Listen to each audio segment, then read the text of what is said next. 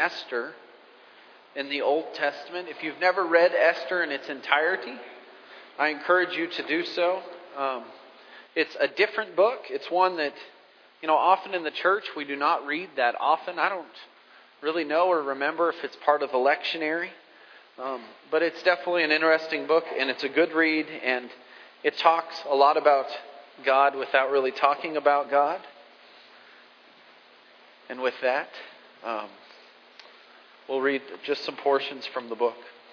If you'd like to follow along, the, the book on Esther, the story on Esther, chapter 20 starts on page 275 in our books. If you'd like to follow along in your Pew Bible, uh, the book of, of Esther comes right before Job. And so it's only a few pages. It's nine chapters long. It's very short, but the book of Job is longer, and so if you can find Job, Esther's right there in the front of it if you'd like to follow along. The story begins with this. This, this is what happened during the time of Xerxes, the Xerxes who ruled over 127 provinces, stretching from India to Cush.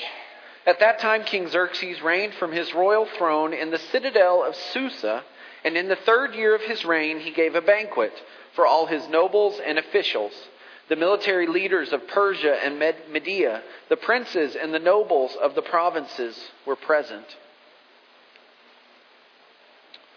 On the next page, it says, On the seventh day of a feast, King Xerxes was in high spirits from wine.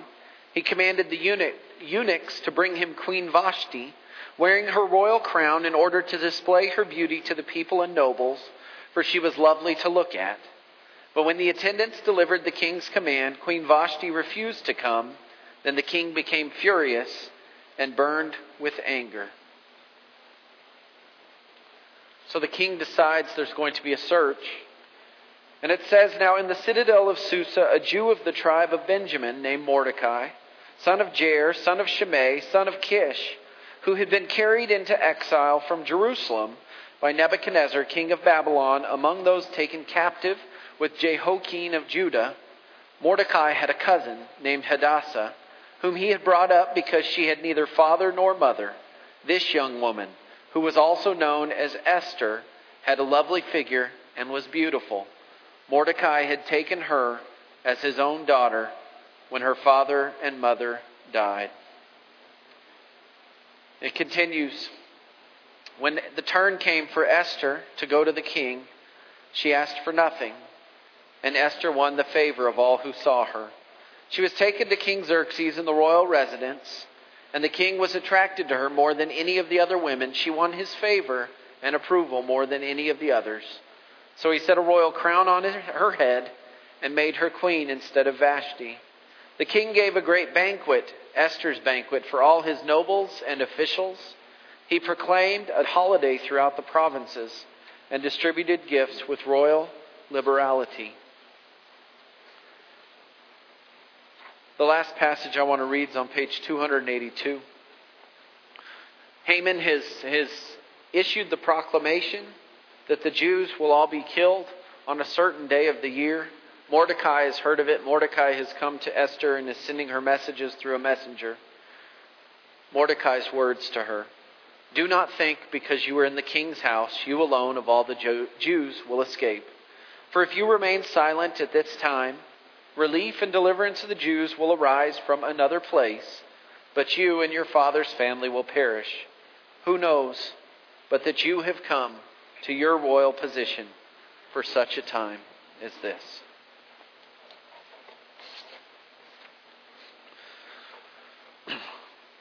I mentioned earlier that Esther was a different book. In fact, as I have read it this last week, I have to admit there are not many times that I have read it there's not much time I've spent studying it before preparing for this sermon and reading the different commentaries on it and some of the other books about it. Esther is intriguing. Esther is intriguing for a number of reasons. One being that it never specifically lists the name of God as part of the book.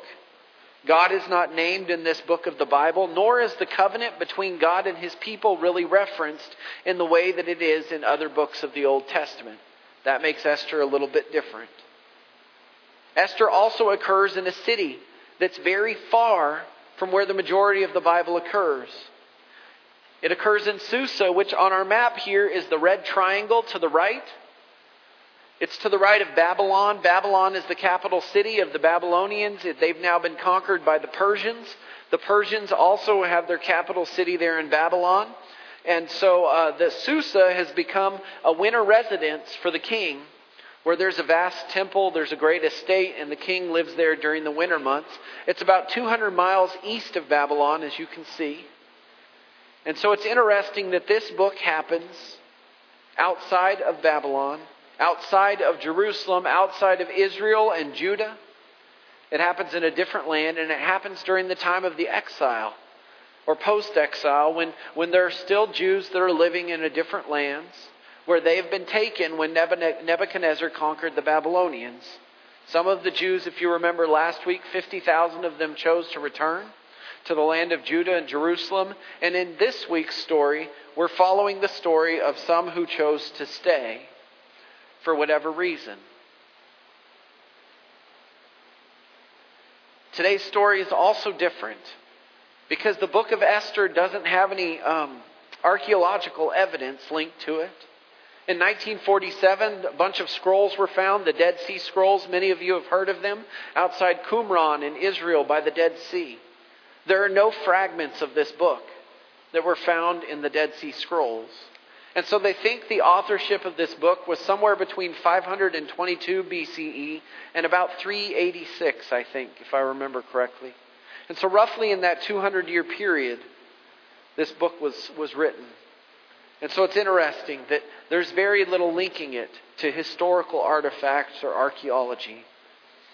I think this book is different, though because it tells the story of a young Jewish woman who is in a faraway land that, in whatever reason, she finds herself married to a Gentile king. It's just different. It reads differently. It, it's a different kind of story than you and I are used to reading in the Old Testament. Because the Old Testament, in many of the stories that we have read, it's talked about covenant and about God keeping the covenant. And in this story, it shows us that God's at work. But it shows us that God is at work in different ways to make his plan a reality. It didn't occur in Jerusalem, but yet the events that happened in Susa helped to protect those who were in Jerusalem. Because Jerusalem and Judah were, were one of the 127 provinces that Xerxes had as part of his kingdom. We can see in today's story about how Esther, even in this faraway land, can work and about how God can deliver the people of Israel even from a land that they had not even returned to. See, I think as we read this story, and as I was reading it this last week, I thought there's three different stories in this story. The first one is the story of Haman. Haman, Haman was an Agagite, an Agagite is a descendant of, of King Agag, who was an Amalekite. If you'll remember in 1 Samuel, Saul was fighting the Amalekites, Saul and the people of Israel, and Samuel had told them, God is going to deliver these people into your hand, and you are to destroy everything when you defeat them. But Saul didn't. Saul defied what Samuel had told him. Saul kept King Agag of the Amalekites alive, as well as others. They kept some of the animals alive that were of good you know, stock and, and tried to keep them for themselves, and, that was part of Saul's undoing. But in this book, it, it ties Haman, Haman to the Amalekites, who were the first enemies of Israel. We could also read this story today well, or from Haman's viewpoint, because Haman is prideful. And he uses his position to get himself favor above others. And he uses his position in some ways to, to set the king against the Jews and others.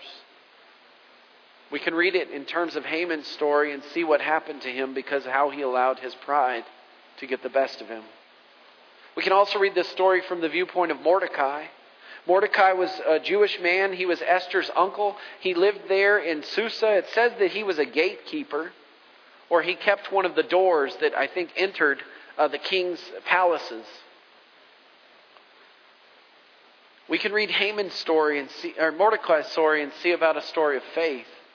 and of truth and of belief and of believing that even in this faraway land, God was present and God was working in their lives. Mordecai was the one that told Esther that she was put in her place for just such a time as this. That God had put her in the palace for in this time and in this place for a reason. Because we can also read this story from Esther's story. And look at her and look at her experience as she became the wife of a king.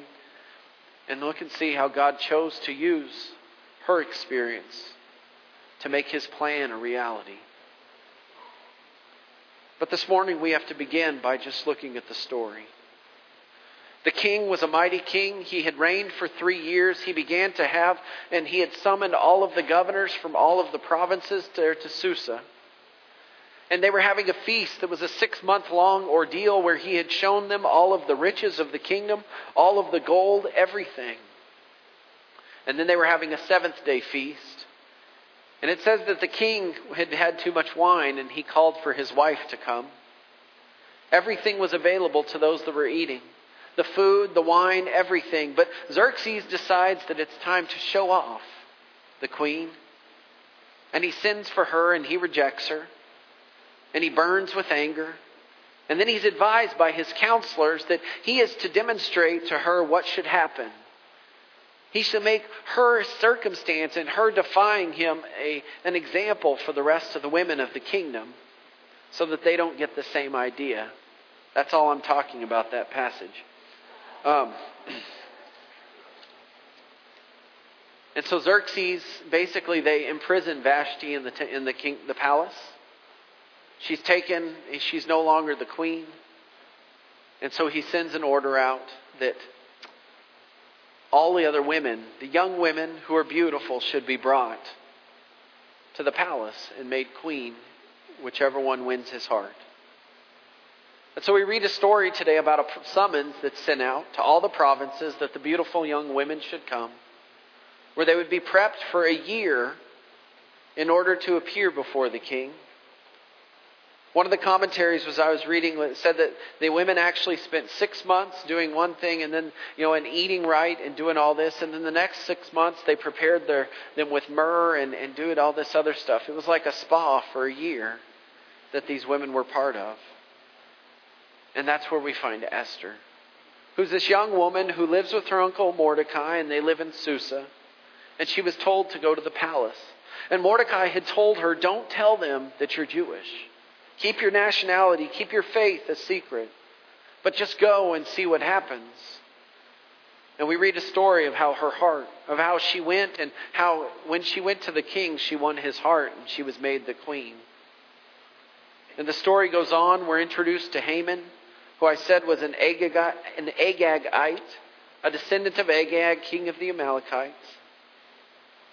And Haman used his position as a way to abuse others, as a way to make himself more important, as a way to gain things in the kingdom. And the story unfolds that Haman does not like Mordecai because Mordecai will not bow to him when he enters the temple, when he enters the palace. And so Haman goes to the king and, and he has cast lots or dice, whatever you want to call it, to determine a day that he's going to kill all the Jews. And so Haman goes to Xerxes and he has this day in mind and he tells him, You know, there's everyone in this kingdom that follows you, but one, per, one group of people. And if you want everyone to follow you, then you need to deal with this one group of people, if that's your pleasure. And so Xerxes says, Do what you need to do. And so Haman does it. And he sends out a letter, a proclamation to all of the provinces saying that on the 13th day of Adar, all of the Jews are to be killed in the kingdom. Mordecai hears of it. This word is posted throughout the kingdom. People are upset. In fact, it says in Susa that the people didn't even understand what was happening, those that were living there. But Mordecai hears of it. And I said earlier that Mordecai was someone that, that he was believing in God and he trusted that God would do what God needed to do to deliver his people. And so Mordecai sent word to his niece in the temple, or the palace, I'm sorry. And her servants came and said, Your uncle's out there and he's in sackcloth. And, and she said, Well, send him clothes. And Mordecai said, That's not what I need. I need you to go to the king. And Esther at first said no because Persian tradition and other sources have verified this that you couldn't approach the king unless you were summoned. You would be put to death. And she said that to Mordecai, and he said, But you've been put in your position because God has put you there for just such a time as this. God's put you there for such a time as this. For right now, for today, for the situation that we're experiencing, for the persecution that is upon us. God has put you there for such a time as this. And so the story goes that Esther appeared before the king. And she sat and shared in a meal with him and Haman. And then the next day she invited them. She said, Come to my palace tomorrow, and I'll prepare the two of you a meal. And it was there that the story unfolded, and she presented to the king what was happening, and that she was Jewish and what was going to happen to her people. See, the story also has a twist because Haman falls near her, and the king thinks that he's getting too close to her, and, and the king has Haman killed. And so Esther is given all of his land, and Mordecai becomes an advisor. All because she listened when he said that this may be the time, this may be the reason that God has put you where you are today. So I don't know what you take from this story. Historically, we can look at this story and we remember it because it is the, it's the festival of Purim that those of the Jewish faith still celebrate. As they remember when, when Mordecai sent out an, an edict to all of the Jews, reminding them and telling them that on this day you are to arm yourselves because the king's law to kill you cannot be overturned, but you can defend yourself and be fine. So I don't know if you look at this story and if you see a, perfect example of what it means to live in pride and to use your pride and to allow your pride to so govern who you are that you're blinded to the other things that are happening in your life, like Haman. I don't know if this story is, is an example for you of Mordecai, like Mordecai's life, of someone who is willing to put their faith and hope and trust in God above all else. See, but I think as I read this story this week, I hear the words of, of Mordecai to his niece Esther. When he says, God has put you, well, not God, he didn't say God, but he said, You're put here for a time like this. You know, you've been placed in this place, in this palace, for the reason that God has put you there for today. It's not an accident, it's not a byproduct of chance. God has placed you there so that his will can be achieved in building relationship with his people, in saving his people once again, and offering this world once again an opportunity for relationship with him. See, Esther was put in, in a place for at that time so that she could save the people, even in faraway Jerusalem, in Judah, in the land of Israel so that God's plan for perfect relationship could continue. So that Jesus Christ could be sent into this earth, so that he could die for our sins, so that you and I could approach him, and so that we could receive the power of, of the Holy Spirit in our lives. But it's all because she was willing to be aware and alert and to listen and to think that maybe God did put her in that place on that day and in that time for that purpose. See, I think Esther's story can remind us that God can use us wherever we are at and in whatever relationships we are in and in whatever situations we find ourselves. God can help us to, to further His plan of reaching out into this world and building his kingdom, a perfect vision of, of what it means to be in relationship with him, and that's something that comes to us through him, uh, through Jesus Christ. I think it's us not taking each day for granted. Instead, waking up each day and saying, God, how can you use me this day? To further your plan for building relationship with your people, of growing in, in my knowledge of you and growing in, in my ability to share with others who you are and of how you've touched and changed my life. See, God's put us in this place, in this time right now, today, for to accomplish His plan. And we have to live each day thinking that God has put us in the place that He needs us to be so that His plan can be fulfilled. Now, I'm not saying that, that even when we face bad things and negative things, that God brings those on to us, but I'm saying that God can use us wherever we are at to make His plan a reality for this world.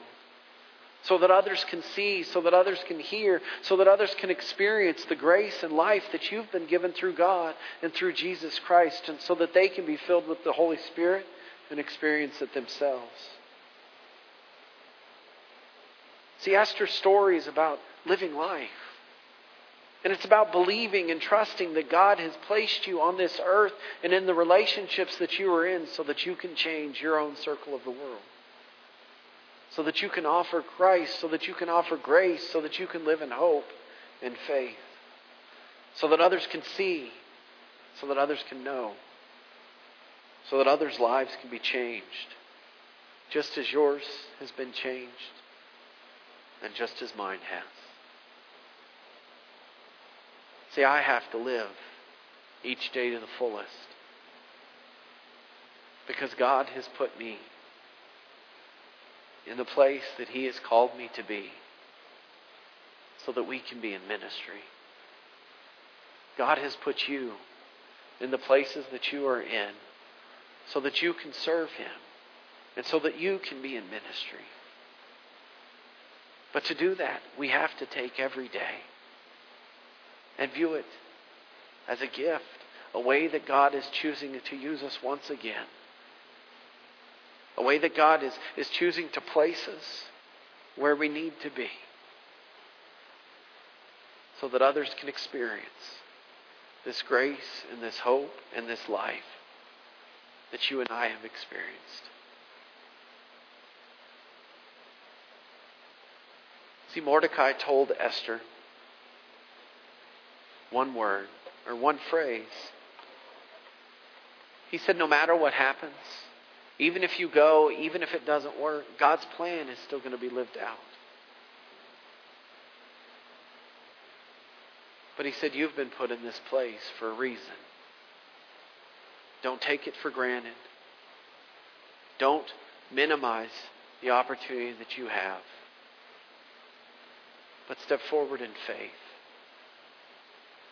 Step forward in faith and believe that God is with you so that His plan can be made a reality in this world. A plan of life, a plan that's ruled by love, a plan in which His kingdom is proclaimed, and all who come to encounter Him and whose lives are changed are transformed by the power of God in their midst. And so I encourage you each day to wake up and say, I've been put on this earth for today so I can touch others' lives, so that my life can be changed, and so that I can be filled with the power of the Holy Spirit. Amen. If I can invite you all to join me now as we close and singing.